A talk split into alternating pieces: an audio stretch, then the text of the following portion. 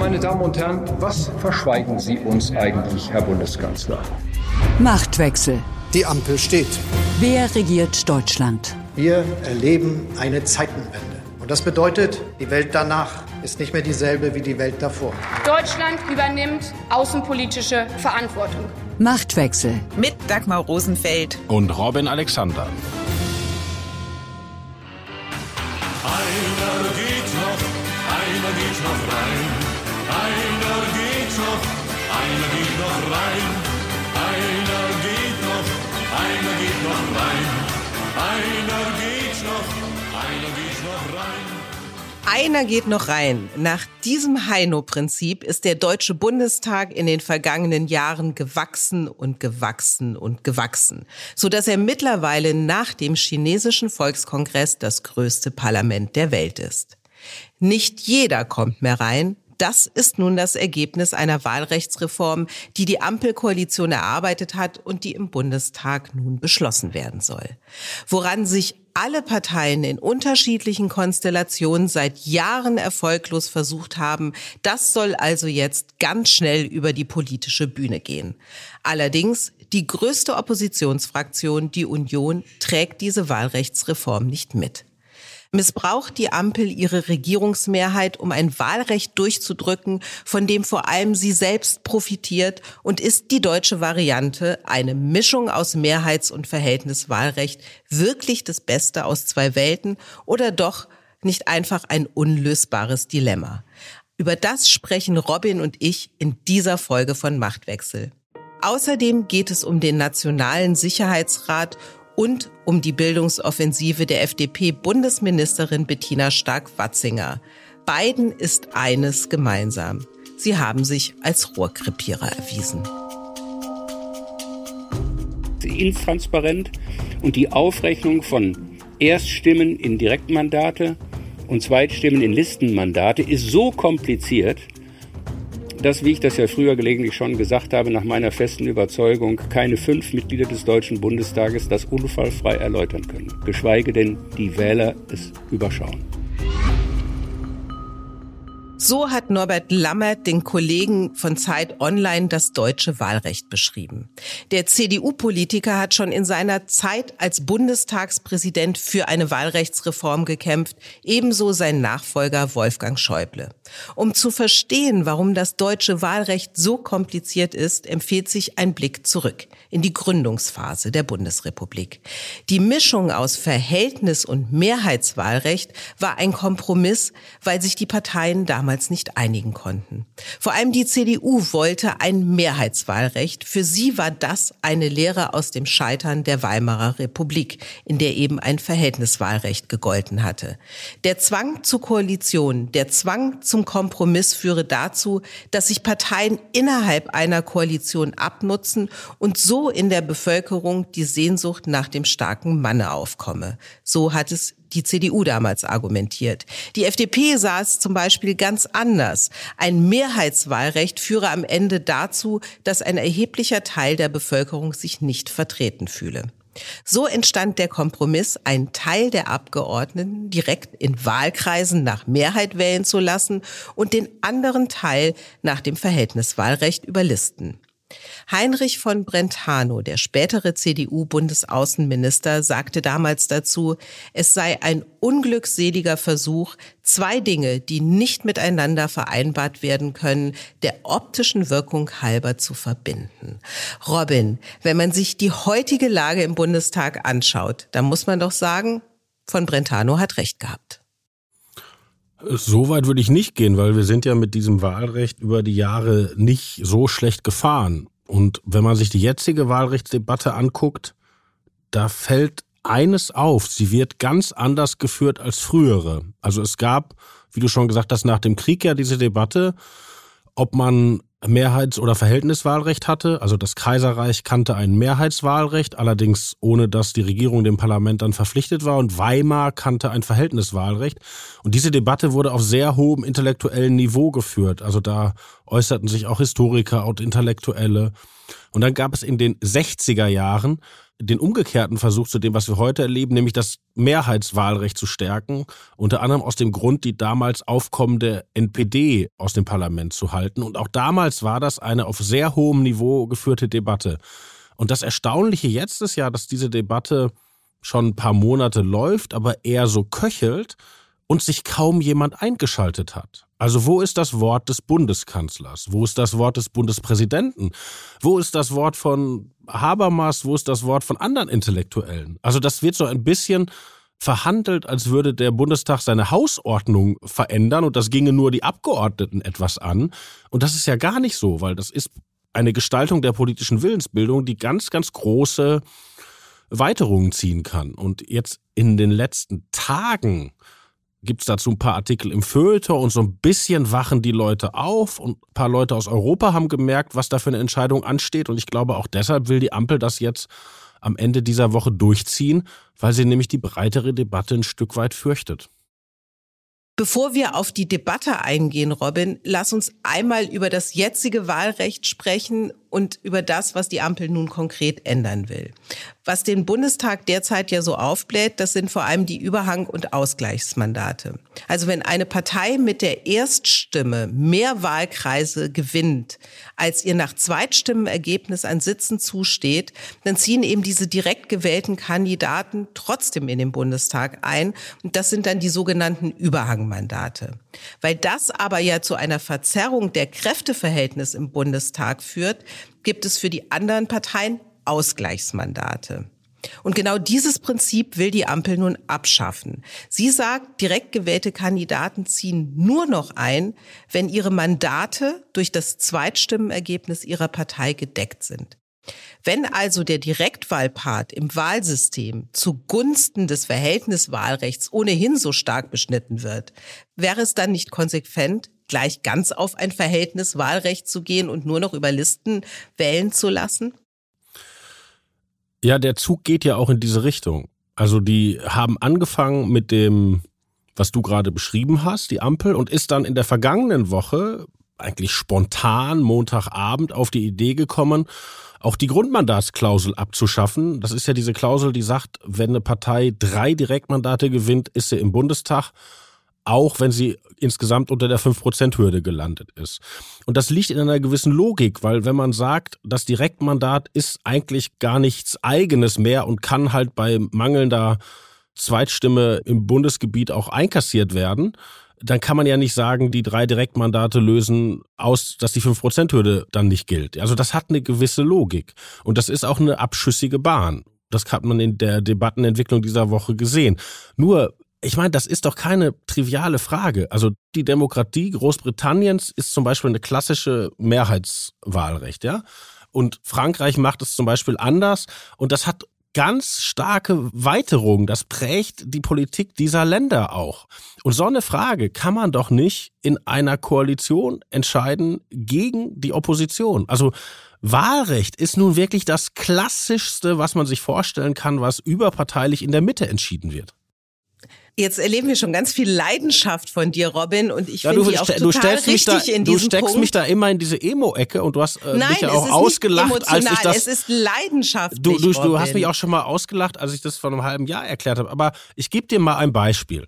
Im Europaparlament gibt es eine eigene Parlamentariergruppe, die ost- und mitteleuropäischen Demokratien berät, wie sie ein vernünftiges Wahlrecht machen. Das ist ja in diesen Ländern wirklich keine triviale Frage. Und dort hat immer führend eine Rolle gespielt Rebecca Harms, also eine, eine ganz alte Grünen-Veteranin, ja. Und diese Rebecca Harms sagt jetzt öffentlich, wir haben in all diesen Ländern in Ost-Mitteleuropa immer gesagt, egal was ihr am Wahlrecht macht, macht es im Konsens, macht es nicht gegen die Opposition. Und sie sagt, sie wundert sich, dass das jetzt im Kerneuropa nicht gelten soll. Bei dem Punkt, Robin, gehe ich ja erstmal völlig mit. Und ich wollte auch gleich mit dir noch über die Wortwahl der Ampelparteien sprechen, wie sie mit dem Widerstand der Opposition umgehen und mit der Tatsache, dass es keinen Konsens gibt. Ich will aber noch mal auf das System an sich zu sprechen kommen, weil es gibt ja die Einigkeit unter allen Parteien und auch schon seit Jahren, dass das System, so wie es jetzt ist, nicht bleiben kann, weil der Bundestag zum einen wächst und auch zum anderen, wie Lammert es formuliert hat, es ist total undurchsichtig oder schwer zu verstehen, unser Wahlsystem. Wenn man jetzt sagt, die Direktmandate verlieren ohnehin an Wert, weil man die Direktmandate jetzt tatsächlich dem Zweitstimmenergebnis anpasst und sie sozusagen korrelieren müssen. Es gibt nicht mehr mehr Direktmandate, als du an Zweitstimmen reingeholt hast. Und also eigentlich gewählte, vom Wähler gewollte Direktkandidaten dann nicht mehr in den Bundestag einziehen können. Warum hält man dann überhaupt noch an diesem Mehrheitswahlrecht, an diesem Direktwahlprinzip fest? Das Mehrheitswahlrecht ist eines, das sich in der klassischen Lesart besonders bewährt hat, weil nämlich in der schwierigen Zwischenkriegszeit, als die Demokratien reihenweise in den Autoritarismus kippten in Europa, Großbritannien gestanden hat und die USA gestanden haben, also Demokratien mit einem Mehrheitswahlrecht. In der Fachliteratur kann man das heute auch anders lesen, weil wir heute ja auch in Mehrheitswahlrechtsdemokratien wie Amerika und Großbritannien Phänomene des Populismus sehen. Also auch ein Mehrheitswahlrecht hat einen Donald Trump nicht verhindert und ein Brexit nicht verhindert. Also, aber auf diese akademische Höhe hat sich ja die Debatte, die in diesem Land geführt ist, gar nicht begeben. Aber lass uns mal auf die akademische Höhe nochmal gehen, Robin. Ich möchte es einmal mit dir besprechen, weil was doch für ein Verhältnis Wahlrecht spricht, ein konsequentes, ist wir haben uns dafür entschieden, auch kleineren Parteien ein großes Gewicht zu geben, indem wir auf Koalitionsbildungen gehen. Also das, was damals kritisiert worden ist, der Kompromiss, der Zwang, eine Koalition zu bilden und eben, dass eine Partei in der Regel nicht alleine regieren kann, das ist auf das Verhältniswahlrecht eher zurückzuführen. Warum dann nicht konsequent darauf setzen? Also A, die historische Erfahrung der Weimarer Republik war, dass das Verhältnis Wahlrecht große Schwierigkeiten gemacht hat, weil nämlich eben keine Mehrheiten in der Mitte irgendwann mehr zustande kamen. Und das Zweite ist, dass wir eine Bundesrepublik sind. Wir haben halt unterschiedliche Traditionen. Also, dass es die CSU gibt als eigenständige Partei, kann man blöd finden, gibt ja prominente Leute, die das blöd finden, bis in die Christdemokratie, aber das steht in einer langen Tradition eigener bayerischer Staatlichkeit. Das gab es schon vor der Bundesrepublik und augenscheinlich finden dies Leute auch nicht ganz verkehrt. Oder dass es so etwas gibt wie die Linkspartei, die lange Hochburgen im Osten hatte. Das kann man auch beklagen, dass es diesen Zweig des sozusagen sehr spät erst demokratisch gewendeten Marxismus bei uns gibt. Aber auch das ist ja eine Realität, eine gelebte demokratische Realität. Und dass man diese Parteien jetzt abräumt oder abzuräumen droht durch eine Wahlrechtsreform, einfach mal so schlanke Hand, uiuiui. Ui, ui. Okay, lass uns auf diesen Punkt eingehen. Es ist tatsächlich so, dass durch das Kippen der Grundmandatsklausel wenn das jetzt schon so wäre, wäre die Linkspartei jetzt nicht im Bundestag vertreten. Und auch die CSU muss fürchten, künftig im Bundestag vertreten zu sein. Bei der letzten Wahl hat sie mit 5,2 Prozent die berüchtigte 5-Prozent-Hürde nur knapp geschafft. Ich würde dir gerne noch einmal einen Eindruck geben, wie das gelaufen ist, weil das ist wirklich super interessant. Also diese Idee. Mach, Robin, hau rein. Also diese Idee, die Erststimme zu entwerten, ja, also sozusagen nur noch unter ferner liefen. Dann, dann gab es ja die Idee, das heißt nur noch Heimatstimme, davon ist man wieder ab. Also die Idee war, man schwächt das Wahlkreismandat. So, Montag in einer Anhörung im Ausschuss hat dann eine Expertin, interessanterweise der von der Union nominiert, gesagt, wenn ihr tatsächlich die Direktwahlstimme schwächt, dann zieht ihr der Grundmandatsklausel sozusagen die Verfassungsgrundlage unter den Füßen weg. Und erst daraus entstand die Idee, diese Grundmandatsklausel einzusammeln. Was aber auch für sich schon ein Schnitt ist, den dann einfach die Ampel mal schlichterhand zum Plan erklärt hat. Dann sind die Mittwoch die Fraktionsvorsitzenden vor die Presse gegangen und Frau Hasselmann hat gesagt, naja, falls die CSU jetzt Angst hat, nicht mehr in den Bundestag zu kommen, weil man ja alleine in Bayern die fünf Prozent dann erwirtschaften muss für den ganzen Bund, dann können sie doch eine Listenverbindung mit der CDU machen. So, ein Tag später ist ihnen aufgefallen, dass genau dies unser jetziges Wahlrecht nicht hergibt. Deshalb haben die Grünen jetzt Donnerstagmorgen zugestanden, man würde eine weitere Gesetzesänderung machen, das nämlich erlaubt diese Listenverbindung. So, das hat eine weitere wichtige Konsequenz. Die Wahlkreise bei uns sind sehr disparat zugeschnitten. Das heißt, es gibt eine Normgröße, wo man 25 Prozent nach oben und unten abweichen kann. Die sind also unterschiedlich groß. Da aber das neue Wahlrecht ja einen Wettbewerb unter den Wahlkreisen programmiert, muss man die neu zuschneiden. Das heißt, wir bekommen eine Wahlkreiszuschnittsdebatte in der ganzen Republik. Und jetzt sagt die Ampel, ja, das müssen wir wohl machen, aber das schaffen wir jetzt nicht mehr vor der nächsten Bundestagswahl. Das machen wir vor der übernächsten. Also dieser eine Schritt zieht jetzt eine Weiterung nach der anderen nach sich. Also fast täglich sieht man, was da alles dranhängt. Und deshalb ist es sehr überraschend, dass das jetzt einfach durchgestimmt werden soll, bevor man sich da wirklich einmal durchgearbeitet hat. Ein Punkt würde ich gerne mit dir noch besprechen. Das ist, wie die Ampel auch rechtfertigt, dass sie die Grundmandatsklausel nun einkassiert. Und da geht es darum, dass man verweist gerade auf das bayerische Landtagswahlrecht. Und lass uns mal hören, was Johannes Vogel dazu im Interview mit dem Deutschlandfunk gesagt hat. Johannes Vogel, der parlamentarische Geschäftsführer der FDP-Bundestagsfraktion übrigens exakt dieselbe Regelung, die sich im bayerischen Landtagswahlrecht findet. Also offensichtlich dem deutschen Wahlrecht nicht fremd und offensichtlich auch unter CSU-Verantwortung ähm, so entschieden. Was sagst du zu dieser Argumentation, dass man sagt, was im Landeswahlrecht Bayerns recht und billig ist, das muss auch auf Bundesebene möglich sein? Also dieser O-Ton zeigt doch wirklich das ganze überschaubare Niveau dieser Debatte. Also A, es geht nicht um die CSU. Es geht, wie wir politische Willensbildung organisieren. Also ob die CSU irgendwas mal gut oder schlecht gefunden hat, ist in diesem Zusammenhang völlig egal. Zweitens, Bayern ist ein Land. Wir reden über einen Bund. Also das, das stimmt schon alles vorne und hinten nicht. Und da liegt wirklich der Hase im Pfeffer. Also ich meine, die haben ja jetzt nochmal nachgebessert. Die wollten ja erst auf 598 Abgeordnete gehen. Jetzt haben sie 630 auszugestanden. Genau damit möglichst mehr Direktkandidaten in den Bundestag noch einziehen können? Äh, nee, also das sozusagen reduziert die Wahrscheinlichkeit, dass Wahlkreise nicht zugeteilt werden. Und überraschenderweise sind es Wahlkreise, in denen sozialdemokratische Schwergewichte kandidieren, nämlich Lars Klingbeil und Bärbel Baas. Also das ist wirklich eine Debatte, die von allen so nach dem Motto geführt wird, wie kann es uns am wenigsten erwischen bei der Reduzierung der Sitze? Und das ist ja legitim, aber es muss doch darüber hinaus eine Debatte geben, wie gestalten wir hier Demokratie? Und da müssen sich auch ein paar mehr Leute für interessieren als die Abgeordneten.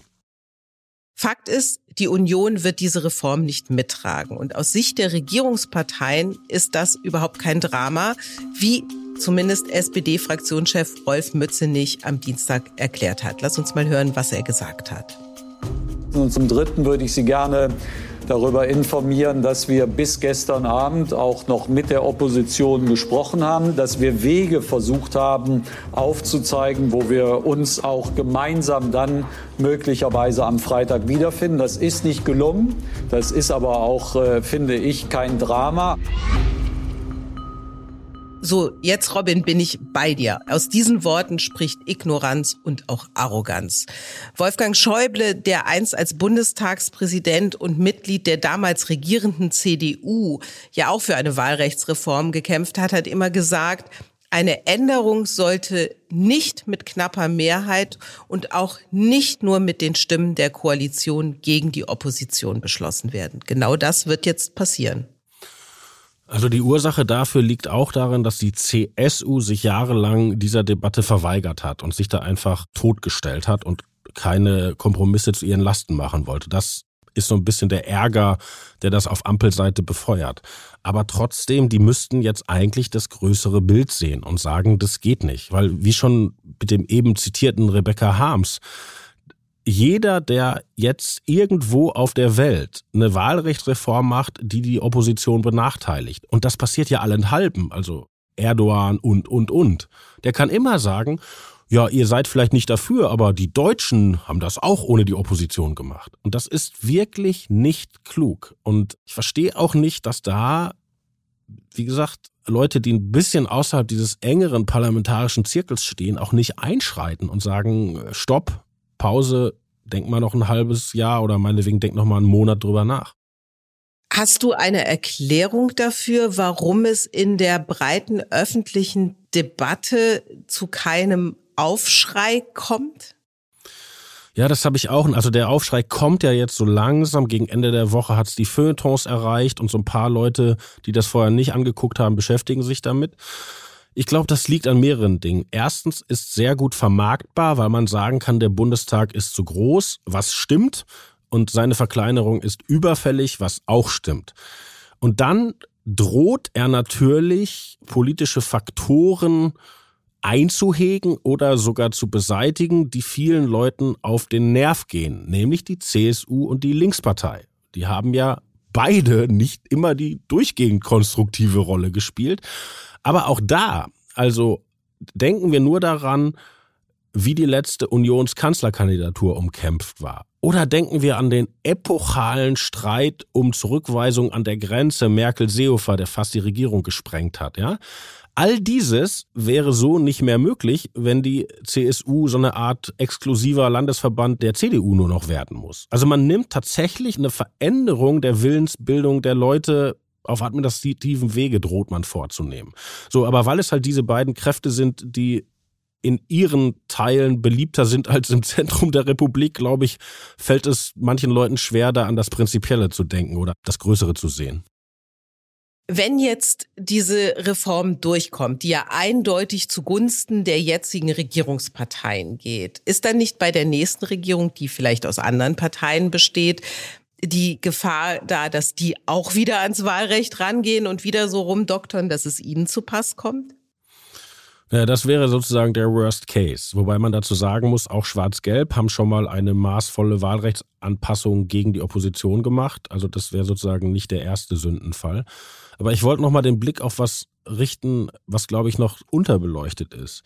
Wenn man sagt, es zählt eigentlich nur die Zweitstimme, also nur die Partei, der lokale Kandidat ist egal, dann sagt man ja, dass es gar keine sozusagen lokale politische Willensbildung mehr gibt. Und ich glaube, dass das nicht stimmt. Also ich gebe dir dafür zwei Beispiele aus der jüngeren Vergangenheit, als der Bundestag sich dazu durchring, den Völkermord im Osmanischen Reich an den Armeniern anzuerkennen, was außenpolitisch keine kleine Sache war, gab es einen einzigen Unionsabgeordneten, der sich der Stimme enthalten hat. Der hieß Oliver Wittke und ist ein ganz gewöhnlicher Unionsabgeordneter gewesen, der nur einen Wahlkreis in Gelsenkirchen hat. So, und wer wohnt in Gelsenkirchen? Viele Leute mit türkischem Hintergrund, die mittlerweile auch wählen dürfen. Anderes Beispiel, in der Entwicklung der Linkspartei haben die Frauen, die lange die Plattenbaubezirke direkt gewonnen haben, eine besondere Rolle gespielt, weil nämlich die Leute in den Plattenbauten besonders drauf waren. Also es stimmt einfach nicht, dass ausgeschlossen ist, dass Leute nicht nur nach Parteienfarben wählen, sondern halt auch nach regionalen Befindlichkeiten und Hintergründen. Und ich finde in der Gesellschaft, die regional ja eher pluraler wird, also weil wir werden eher viele Leute mit türkischem Hintergrund haben, die wählen mehr als jetzt in der kommenden Zeit und die wohnen in bestimmten Gegenden. Und, und, und. Also das so rauszunehmen, schwierig. Okay, ich habe verstanden, du findest die jetzige Variante, die Mischung aus Mehrheits- und Verhältniswahlrecht richtig. Was aber ist dann die Lösung, um den Bundestag zu verkleinern? Die Aufblähung des Bundestags kommt doch nicht aus einem bestimmten Wahlrecht, sondern aus einer Rechtsprechung des Bundesverfassungsgerichts zu eben diesem Wahlrecht. Das Verfassungsgericht hat irgendwann gesagt. 2013 war das entschieden, dass die Überhangmandate ausgeglichen werden müssen. Genau, so. Also erstmal das ist für ein Verfassungsgericht ein ziemlich weitgehender Anspruch, so weit zu gehen und das Verfassungsgericht hat ja einige, vor allen Dingen gesellschaftspolitisch sehr ambitionierte Urteile gehabt in der Zeit von Herrn Voskuhle. Und seitdem doktern die Parteien halt darum, wie man das umsetzen kann. Aber da gibt's auch Vorschläge. Also Schäuble hat zum Beispiel gesagt, man kann auch bei Wahlkreisen, weil das Argument ist ja, wenn jemand seinen Wahlkreis nur mit 22 Prozent gewinnt vor dem 20 Prozent Zweitplatzierten, ist das überhaupt so wichtig. Ja? Schäuble hat gesagt, man kann ja Stichwahlen machen. Ist ja auch eine Idee. Aber diese Idee, diese urdemokratische Situation, ein Ort, mehrere Bewerber, jeder hat eine Stimme und wer am Ende von den Bewerbern die meisten Stimmen der Bürger hat und sei es nur eine mehr, der repräsentiert die halt. Das ist so elementar demokratisch. Ich glaube, da sollte man wirklich sehr lange überlegen, bis man den Schritt geht, so etwas einmal zu relativieren. Nach der Wahlrechtsreform der Ampel, Robin, wer wird dann künftig nicht mehr im Bundestag vertreten sein? Ja, das habe ich mir angeguckt, weil wir da ja auch in der Welt am Sonntag was drüber schreiben. Und da habe ich einen total interessanten Fall gefunden. Das ist Augsburg. Augsburg ist ja in Bayern. Und in Augsburg hatten sich die Grünen bei der letzten Bundestagswahl überlegt, eine Riesenschlacht zu schlagen mit der prominenten Kandidatin Claudia Roth. Also die Grünen haben als erste plakatiert. Die haben diese großen Wesselmänner zum ersten Mal in ihrer Parteigeschichte in Augsburg flächendeckend gemacht. Annalena Baerbock ist dahin gefahren und das war sozusagen, hier holt Claudia Roth das Direktmandat. Und die CSU hat auch sehr interessant darauf reagiert mit dem Kandidaten Volker Ulrich, der eine bewusst liberale Gegenkampagne gemacht hat. Das war der einzige CSUler, der nicht nur Markus Söder, sondern auch Armin Laschet in den Wahlkampf eingeladen hat. Das ist auch ein Typ, der innerhalb der CSU in Migrationsgeschichten und so immer ein betont liberaler war und hat auch materiell sehr dagegen gehalten. Also da war wirklich, wie soll man sagen, eine intensive Schlacht. Können die Grünen die Großstadt holen oder bleibt die CSU? Und äh, dieser Volker Ulrich hat vor der Claudia Roth mit 10.000 Stimmen gewonnen. War ein richtiges Stadtereignis. Die haben auch Schulklassen, Diskussionen und so weiter. Und nach dem neuen Wahlrecht wäre er natürlich weg vom Fenster. Also der CSUler, der sich in den Nahkampf um die Stadtgesellschaft begibt und diesen dann eventuell noch gewinnt, sitzt nicht im Parlament, aber der CSUler, der im Bayerischen Wald oder sonst wo die üblichen Stammtische besucht hat, der sitzt drin. Und Claudia Roth sitzt auch drin, auch wenn sie verloren hat. Und das scheint mir doch, wenn man überlegt, dass Demokratie ja auch durch Auseinandersetzungen geformt wird, auch Argumente werden geformt. Ja, ist ja auch kein Zufall, dass in Stuttgart ein Cem Özdemir gewinnt, der ja ein Grüner ist, aber kein Grüner aus dem kernigsten der Kernmilieus, sondern einer, der Ausstrahlung in andere Bereiche hat. Also das macht auch was mit der Demokratie. Die überlegen sich, wen stellen wir auf und so, ne? Und wenn man genau die Auseinandersetzung stilllegt, wo es interessant ist, wo es umkämpft ist, das ist, glaube ich, nicht gut. Warum SPD und Grüne diese Wahlrechtsreform super finden, das ist schon deutlich geworden. Man fragt sich jetzt, warum macht die FDP da überhaupt mit? Gerade die FDP, die so viele Zweitstimmenkampagnen gemacht hat. Ja, die Frage stellt sich in der Tat. Und ich habe auch noch keinen gefunden, der das schlüssig erklären konnte. Weil du hast ja schon gesagt, die FDP hat Zweitstimmenkampagnen in der Geschichte der Bundesrepublik gemacht ohne Ende und die haben sie doch immer über die 5%-Hürde gerettet, auf die sie jetzt wieder zusteuert. Und es ist ja noch krasser, wenn das neue Wahlrecht kommt, zwingt das die Union eigentlich einen Anti-FDP-Wahlkampf zu machen. Weil? Naja, erstens müssen die sagen, nicht nur Erststimme CSU, Zweitstimme FDP in Bayern, sondern die müssen sagen, unbedingt Zweitstimme, sonst kommen wir alle nicht rein. Und dann müssen sie eigentlich ein Interesse daran haben, die FDP unter die 5%-Hürde zu drücken. Weil wenn die FDP unter der 5%-Hürde ist, wird ja von der Liste mehr verteilt. Und dann kommen doch wieder alle Direktmandate rein. Also die FDP bei aller Irritation des Bürgertums, die da sowieso im Moment da ist, programmiert ein Wahlrecht, das ihr die Option des Stimmensplittings wegnimmt, von dem niemand so gelebt hat wie die FDP und zwingt eine andere bürgerliche Kraft sozusagen Anti-FDP-Kampagnen auszuhacken. Ich verstehe nicht, warum die das tun. Wenn Sie dazu sachdienliche Angaben machen können, schreiben Sie an machtwechsel.welt.de. Auch wenn Sie Herr Lindner, Herr Kuhle oder Herr Buschmann sind, wir werden das diskret behandeln. Aber was du jetzt gerade ausgeführt hast, Robin, ist das das endgültige Ende für Schwarz-Gelb? Nein, so weit würde ich nicht gehen, aber das ist schon, also was ja auch, was man sich ja auch fragt, ist, Markus Söder setzt einen Anti-Berlin-Wahlkampf auf gegen die Ampel und behauptet, die behandeln uns Bayern schlecht und die äh, wollen uns was Böses und so weiter und so fort. Und was macht die angesprochene Ampel? Ein Wahlrecht, das vor allen Dingen Bayern Probleme macht. Das ist schon gutes Timing. Liebe Hörerinnen und Hörer, Sie sehen bzw. Sie hören, dieser Mann, und damit meine ich Robin, hat viele Fragen. Die Erkenntnis der Woche. Stell dir vor, es ist Gipfel und keiner geht hin. So ist es Bundesbildungsministerin Stark-Watzinger am Dienstag ergangen. Sie hatte die Kultusminister der Länder nach Berlin geladen, um, Zitat, eine bildungspolitische Trendwende einzuleiten. Gekommen sind aber lediglich der Hamburger Bildungssenator Thies Rabe und die noch Berliner Bildungssenatorin Astrid Sabine Busse. Robin, eine Blamage für Stark-Watzinger oder eine Blamage für die bildungspolitischen Ambitionen der verantwortlichen Kultusminister? Als ich zuerst davon hörte, dachte ich, das geht so nicht, die haben sich alle blamiert. Als ich mich dann ein bisschen näher damit befasste und sah, wie das von Frau Stark-Watzinger vorbereitet war, muss ich sagen, da kann man die Bildungsminister der Länder fast verstehen. Ein Wort zu den Vorbereitungen. Es hieß ja, zum einen sei es kein richtiger Gipfel, weil ja auch kein Kanzler dabei sei und Bildung sei so wichtig, dass es ohne Olaf Scholz nicht geht. Das andere war, es ist auf eine ohnehin stattfindende Konferenz sozusagen draufgepropft worden, dass es jetzt ein Bildungsgipfel sein soll. Ja, du sagst es. Also das, das war eine Nummer für außen. Und die Landeskultusminister haben dann gezeigt, dass sie darauf keinen Bock haben.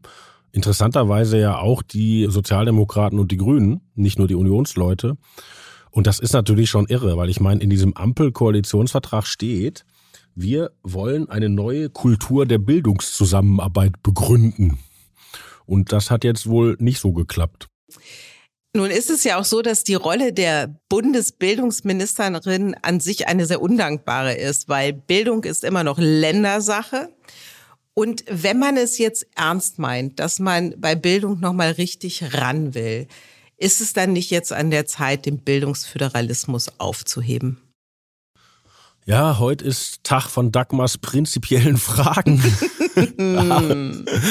Aber ich wäre da vorsichtig, weil ich meine, es gibt ja auch Bundesländer, wo es ganz okay funktioniert. Also du hast 16 Länder, es funktioniert sehr unterschiedlich. Hast du denn die Garantie, wenn es zentral organisiert wird, dass es besser läuft?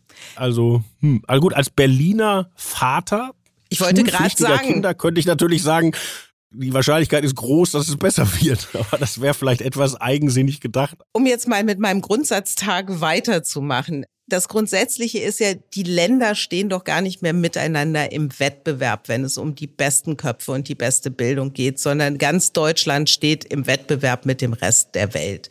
Und da wäre es doch eigentlich ein richtiger Weg zu sagen, genau so geht man auch Bildungspolitik an.